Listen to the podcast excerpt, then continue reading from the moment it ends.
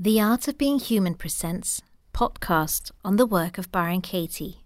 This episode is part of the How to Do the Work series, offering specific instructions on how to develop and improve your own practice of the work.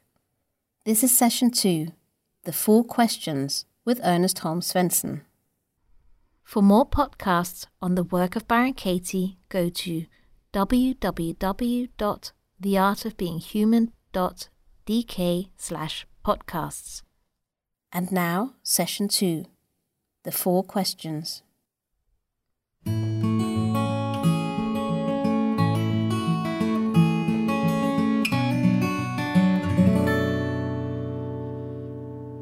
Hello. My name is Ernest, and in this, the second episode of the How to Do the Work series, we will follow up on your worksheet and begin looking at the second part of the process, asking the four questions. In the previous episode, I invited you to fill out a Judge Your Neighbor worksheet. In this episode, I assume you've done that and that you have it nearby for reference. I know from my own experience that sometimes we want to just skip ahead and keep moving forward to collect as much knowledge as possible. But this series is not about knowing, it's about doing. And in this case, if you haven't filled out a worksheet, you will almost certainly miss a number of important nuances in what I say, and you will most likely forget part of the instructions because you have nothing to tie them to. So, if you haven't filled out a worksheet yet, I invite you to pause now and either fill it out on your own or take advantage of the bonus episode I've posted where I guide you through the process. You can find the worksheet on the resources page at my website and either print it out or simply use it for reference and write your answers somewhere convenient. And then, once you're done, return to this episode. All right. As I said, from here on, I'm assuming you have a filled out Judge Your Neighbor worksheet, or, sharing a little insider jargon here, a JYN ready at hand. And how did it feel to fill it out? People's reactions differ. Some like the process of getting all of the thoughts that are disturbing them down on paper. Others find it slightly unpleasant to discover what those thoughts were. But most are surprised by how powerfully their emotional response washes back over them when they write. That's perfectly natural, however, because, as we've covered in the earlier episodes, our bodies and our emotions react to what's going on in our simulator. So it's a good sign if your emotions were reawoken, because it means that you were genuinely present in the situation as you filled out the worksheet. I will comment further on the worksheets in a later episode. For now, it's enough to know that there's no wrong way to fill it out and that the best way to make it more effective is through working with the content. So let's do that. The worksheet is a means of gathering together our beliefs in a specific moment into a simple form, leaving us with a series of so called one liners, which we can then question one by one. Under point two on the worksheet, your wants, you could imagine having written the following I want Peter to listen to me, to ask me when he's not sure of something, to take responsibility, and to judge whether the time frame is realistic. Here are four one liners. Let me read them to you again. I want Peter to listen to me, to ask me when he's not sure of something, to take responsibility, and to judge whether the time frame is realistic. The four one liners are I want Peter to listen to me. I want Peter to ask me when he's not sure of something. I want Peter to take responsibility. I want Peter to judge whether the time frame is realistic. Notice how, even if they are not necessarily written like this, every single sentence under point two begins with, I want Peter to. The one liner isn't just to take responsibility, It is, I want Peter to take responsibility. And the same is true for the other points.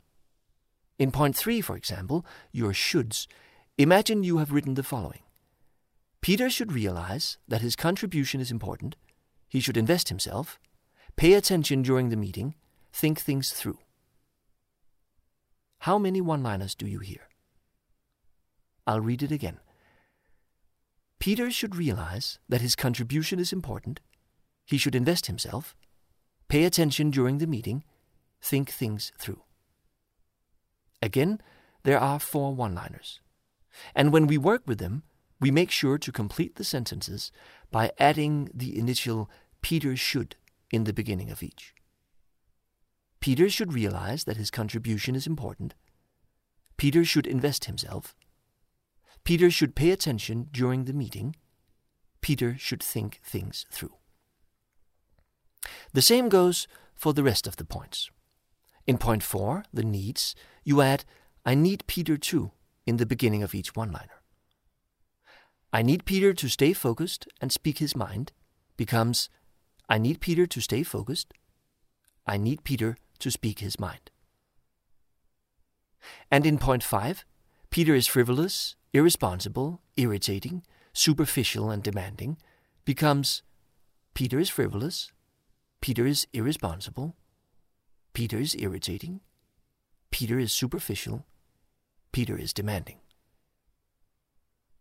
The goal in formulating the one liners is to create short, simple sentences with a clear structure. I want John to clear things with me when he is in a situation that is politically sensitive and may lead to trouble later on, is a very long sentence. But actually, the core element is quite straightforward. Let me read it to you again so you can try to identify the simple one liner at its core. I want John to clear things with me when he is in a situation that is politically sensitive and may lead to trouble later on. The one liner here is I want John to clear things with me. All the rest, about the politically sensitive situation, we can simply hold as a backdrop knowing that this is the situation we are pointing to as we work the one liner. Similarly, I want Sarah to ask me, even if everyone else says that they're sure it'll be okay. Can be boiled down to, I want Sarah to ask me. And again, Steve shouldn't think that just because he has more experience than the rest of us, he's the only one who knows how to do it. Becomes, Steve shouldn't think he's the only one who knows how to do it.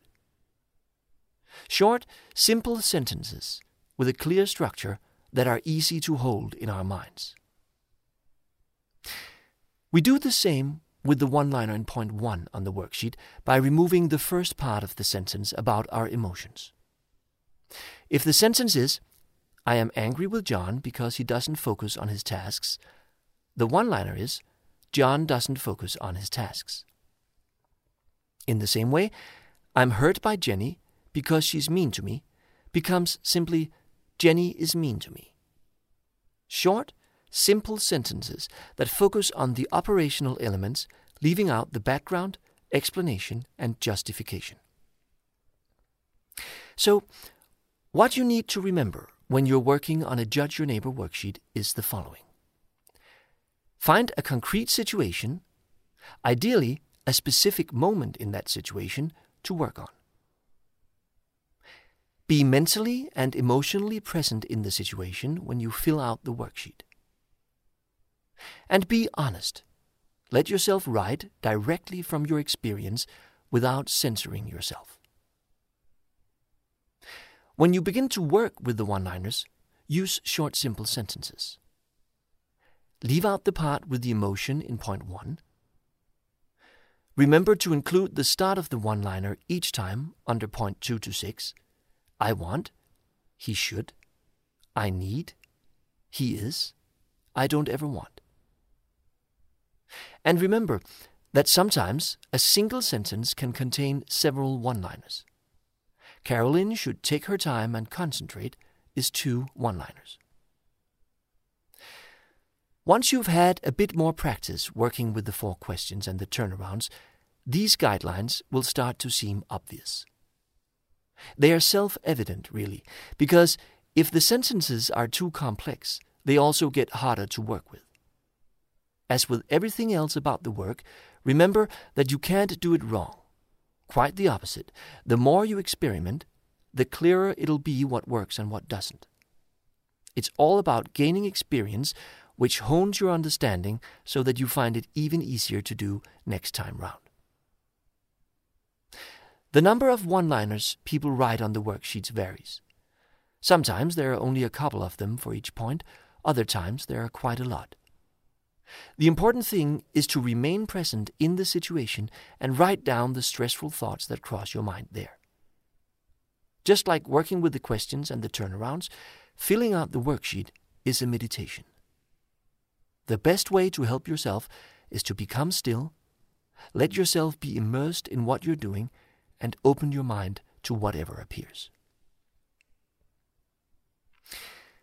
With the worksheet in place, you are now ready to begin the next stage of the process using the four questions to begin your inquiry. Just as when you filled out the worksheet, be present in the situation in your inner simulator. Take the time to bring yourself back to the moment you want to work on. Where are you? What do your surroundings look like? Who are with you? What sounds do you hear? Do you smell anything? Bring yourself completely back to the experience, only beginning to answer the questions when you're there once more. There are four questions, and you can find them in the bottom left corner of the worksheet. They go like this 1. Is it true? 2. Can you absolutely know that it's true? 3. How do you react? What happens when you believe that thought? 4. Who would you be without the thought? What's important is that you find the answers in the situation. This isn't something you can think or analyze your way to. It isn't something you guess or assume. It's something you experience. It's something you observe in yourself by taking things slowly and reliving the moment, investigating all the little corners of your reaction that you didn't notice the first time around because it all went so quickly. Let's revisit my experience from the video store. I'm standing behind the counter sorting videos when my boss walks by. I look up and see an expression on his face that I interpret as disapproval. The specific moment I'm working with is just as I see his expression. My one liner is he doesn't think I'm doing my job well enough. And so I ask the first question Is it true? So now I'm going back inside. I'm back in the store.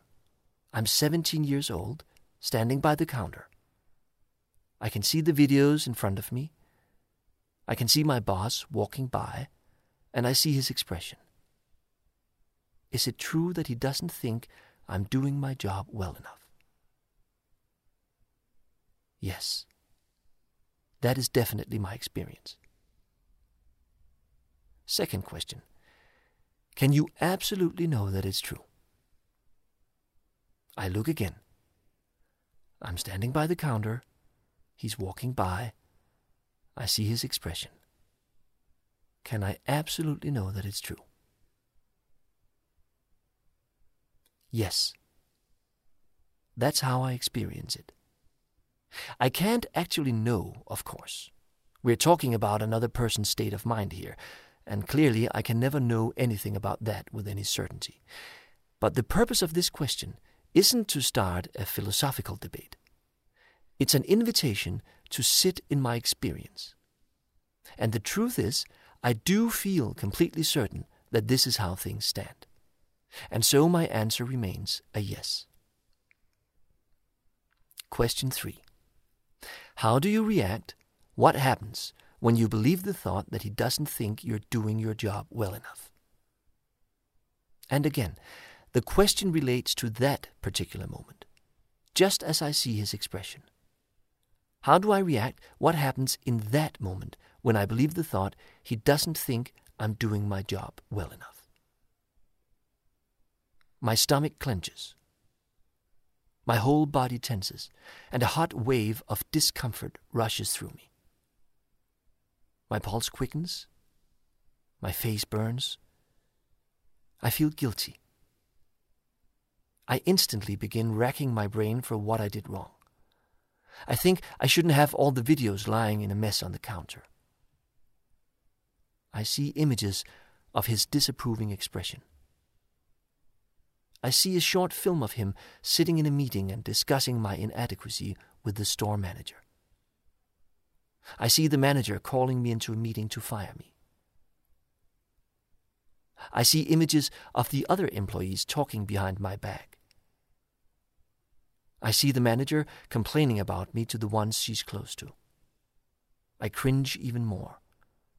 I feel inept and small. I see images from my past when I had the same feelings situations from school, situations from Boy Scouts, situations from swimming. I try to get away from the feeling. I attack my boss in my mind. I accuse him of being a bad boss. I shift into victim mode. This is so hard for me. Nobody considers my feelings. Everybody's always out to get me. Nobody thinks I'm good enough. I feel sorry for myself. Again, I see images from previous situations where I felt like this. I find confirmation in those past experiences that I'm completely alone and that it's hard. My mood shifts to miserable. My body feels heavy, colors pale around me. The time until my shift ends seems infinitely long. I'd rather be anywhere else. I get irritated about my job. I get irritated at the videos in front of me. I get irritated at my boss. I get irritated at my manager. I get irritated at the employees gossiping about me. I think they are all horrible. I get angry and introverted and feel ill at ease. Everything is gray and dark. I don't feel well. I could continue this investigation for a long time. Some of the flashes I see from other situations take me to my school environment where I find some of the same reactions towards my teachers. And there's also the relationship with my mother's new husband that comes up and which I could look into. There is a fine balance here between going into story, traveling all over the place, and then staying in the situation and noticing that even right there, these other memories and images come up and recognizing that the mental and emotional state I'm in at that moment is related to these other situations in other areas of my life. But for now, we'll keep it at this. And when I feel I have seen the major bulk of my reactions, I'm ready to move to question four. Who would you be without the thought that your boss thinks you're not doing your job well enough? Still, just in that moment. It takes some time to move away from the strong feeling of grievance I'm experiencing after having investigated the answer to question three. But gradually it fades, and I see myself standing by the counter as my boss walks by, and I see his expression, but this time I'm completely incapable of believing the thought that he doesn't think I'm doing my job well enough. So who am I without that thought? Well, I'm calm, unperturbed. I'm sorting videos. I breathe. I'm completely unaffected by the fact that my boss is walking past. I'm happy. I've got a good system with a few piles of videos on the counter, and I'm enjoying the process of moving the films around. Physically, I'm relaxed. Where previously I was completely into my boss's business, more aware of what was happening in him than in myself, now I'm at home in my own skin, and it feels solid, safe, comfortable. I'm at rest in myself. I feel strong. If my boss has any feedback for me, I'm confident that he'll tell me. I feel respect for my boss, and at the same time, respect for myself. I like my job. I smile. I feel open and full of confidence. The inquiry, using the four questions, is a shift into slow motion, giving us an opportunity to reconsider the validity of our interpretation of the situation. Is what we are believing really true? Could it be that it's a projection? What is actually going on in the situation? Is it difficult to park in the driveway? Is the director treating me unfairly? Can I be sure my boss thinks I'm not doing my job well enough? In a sense, the entire process of doing the work springs out of that initial question Is it true? It's an invitation for us to take a closer look and see if the automated perception we have is as reliable as we think. Which is also why we get two stabs at it. Is it true? Can you absolutely know that it's true? And please note that it's not a theoretical answer we're looking for. As I said, from a purely philosophical point of view, the answer to the second question, can you absolutely know that it's true, is of course always no. We cannot know anything with absolute certainty. But that's not the point. The intention is not for your answer to come from theory or intellectual deliberation. The intention is for you to confront yourself with this question and really check it out. And very often, when we do that, we experience that, contrary to what we might know in theory, our answer is a yes. We honestly feel that we do know it's true. In which case, that's our answer. But take your time. Don't jump to conclusions. Investigate. You may surprise yourself. And then, irrespective of whether your answers are yes or no, continue with question three. How do you react? What happens when you believe that thought? Question three educates us on so many things regarding our reactions. It's astonishing how much can happen inside us in just a split second. It's like a complex network of wires or the electricity cable that crosses the Atlantic. The moment a connection is made, electricity instantly runs through the whole thing.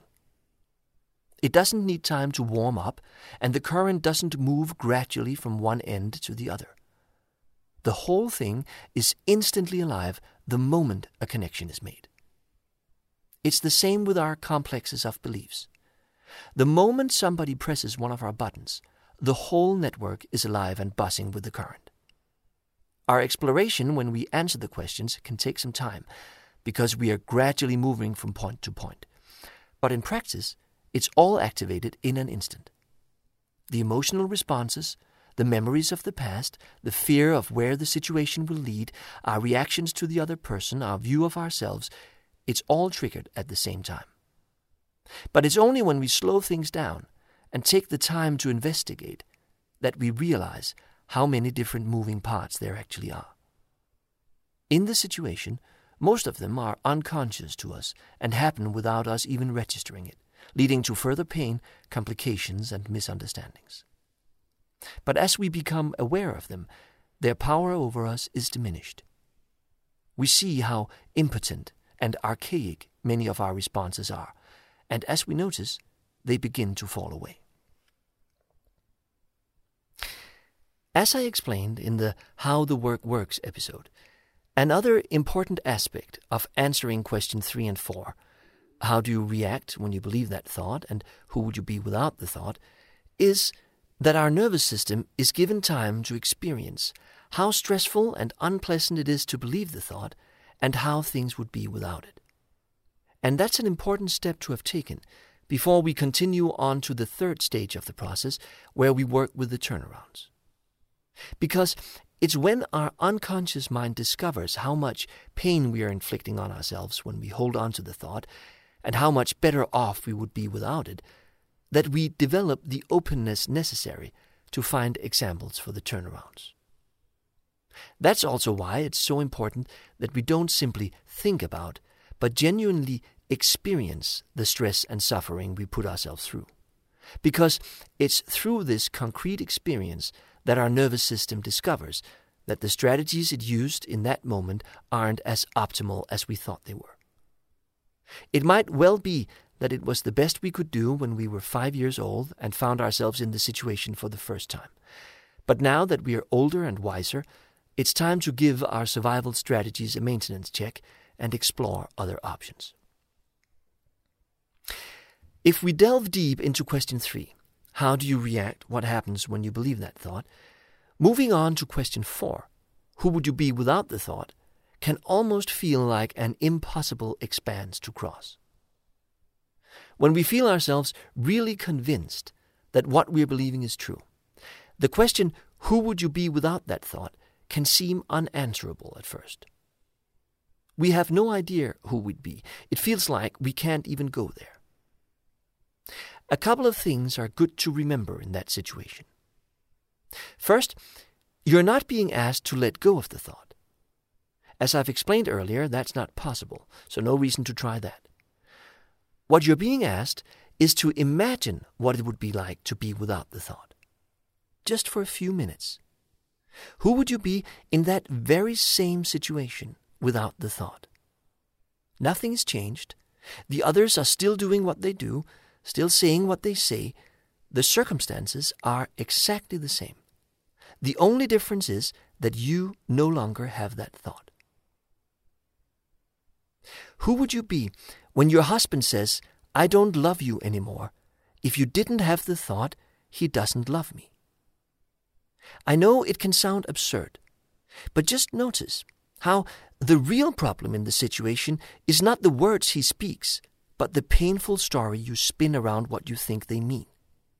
The images of a lonely future, the consequences for the children, the feelings of inadequacy and betrayal, the idea that you've been discarded in favor of another, probably younger and more beautiful, the thought of having to tell your friends and family. Who would you be in that moment if you didn't have that entire story running? You would be present, standing there, listening, seeing his pain without distortion, setting him free, trusting, maybe excited even you thought you knew what your future held. Now it's open again.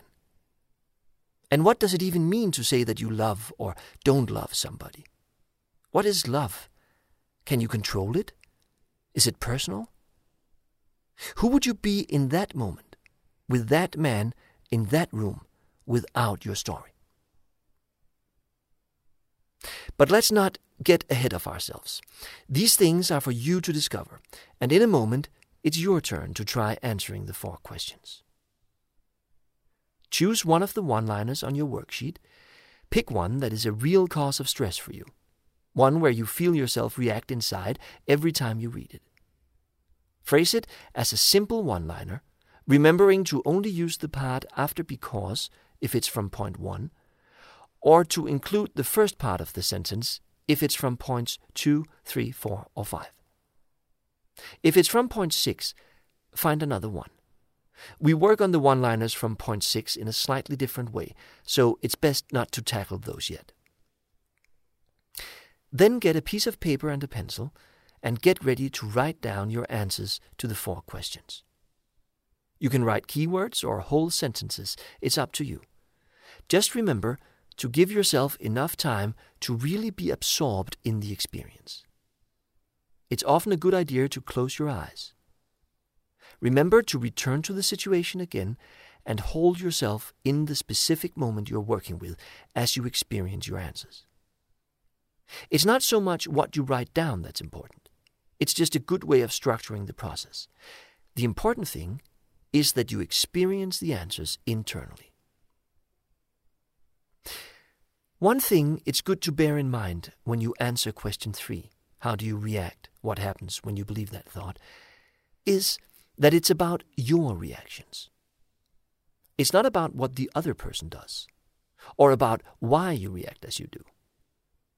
It's not, I get angry because I don't think he should act that way. After all, I'm the one who made dinner, and he should be able to understand that when you're part of a group, everybody has to help out. Where would we be if everybody just did what he did and completely ignored their responsibilities? This isn't a description of how I react. It's an argument for why it's reasonable that I react as I do, and therefore just a confirmation that what I believe is correct. The word we need to look out for here is because. When we say because in answering the four questions, it usually leads to a defense or an argument. We don't need because in our answers. If we move into justification, we are no longer answering the question. What we need is to report what we experience. I get angry. I attack him. I defend my point of view. That is a description of my reaction. It's worth pointing out here that even I get angry is actually an interpretation. If we observe ourselves yet more closely, we will discover that what we call getting angry is in fact a series of physical responses. My hands tense up, my breath quickens, I feel my cheeks burn, my heart starts to pound. I want to grab him, I want to shout. We've now moved away from the generalization of the word anger and closer to concrete physical and mental reactions. The way I visualize it, words like anger or sorrow, annoyance, fear, and so on, are at the top of a pyramid that consists further down of various concrete physical and mental reactions. The further we go towards the bottom of the pyramid, the more fleshed out our observations become, and the more concrete and specific are the reactions we are talking about. In day to day life, it's practical to be able to refer to the whole pyramid with a single word like anger. But when we do the work, it's good to experience more of the pyramid than just this generalized interpretation. It's important to note that we become what we call angry, but it's also good to register some of the concrete and often exhausting activities of which this concept is just the tip. Another thing that's helpful to remember is that your answers to questions 1 and 2 is it true and can you absolutely know that it's true are always either yes or no. Not no because or yes but. Just a single syllable. Yes or no. No arguments, no reasoning, no explanations. Sometimes it can be difficult to find the answer, but then we just have to wait. I once had a client who took more than half an hour over question one. She didn't say anything, but there was plenty going on while she considered her answer. And that's just how it is. We can't make the process go any faster. We are witnesses. We pose the questions, then we experience what happens. It's not seek and find, it's ask and wait. And for question one and two, the answer can only be yes or no.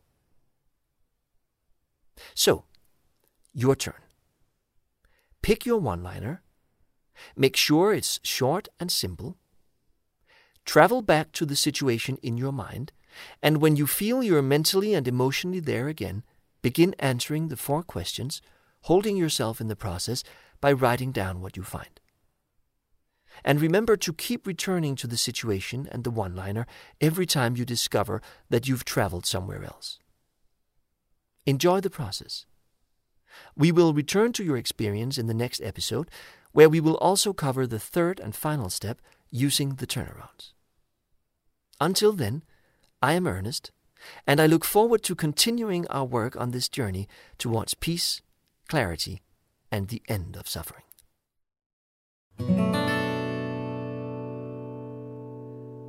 The work of Byron Katie is copyrighted by Byron Katie International. You can read more on www.thework.com. For more podcasts like this one, visit theartofbeinghuman.dk. And feel free to contact me if you have any questions or comments to this podcast. You can find my contact information at theartofbeinghuman.dk, or you can simply send an email to ernest at kavm.dk. That is Ernest at Kilo Alpha Victor Mike.dk. Thank you for listening.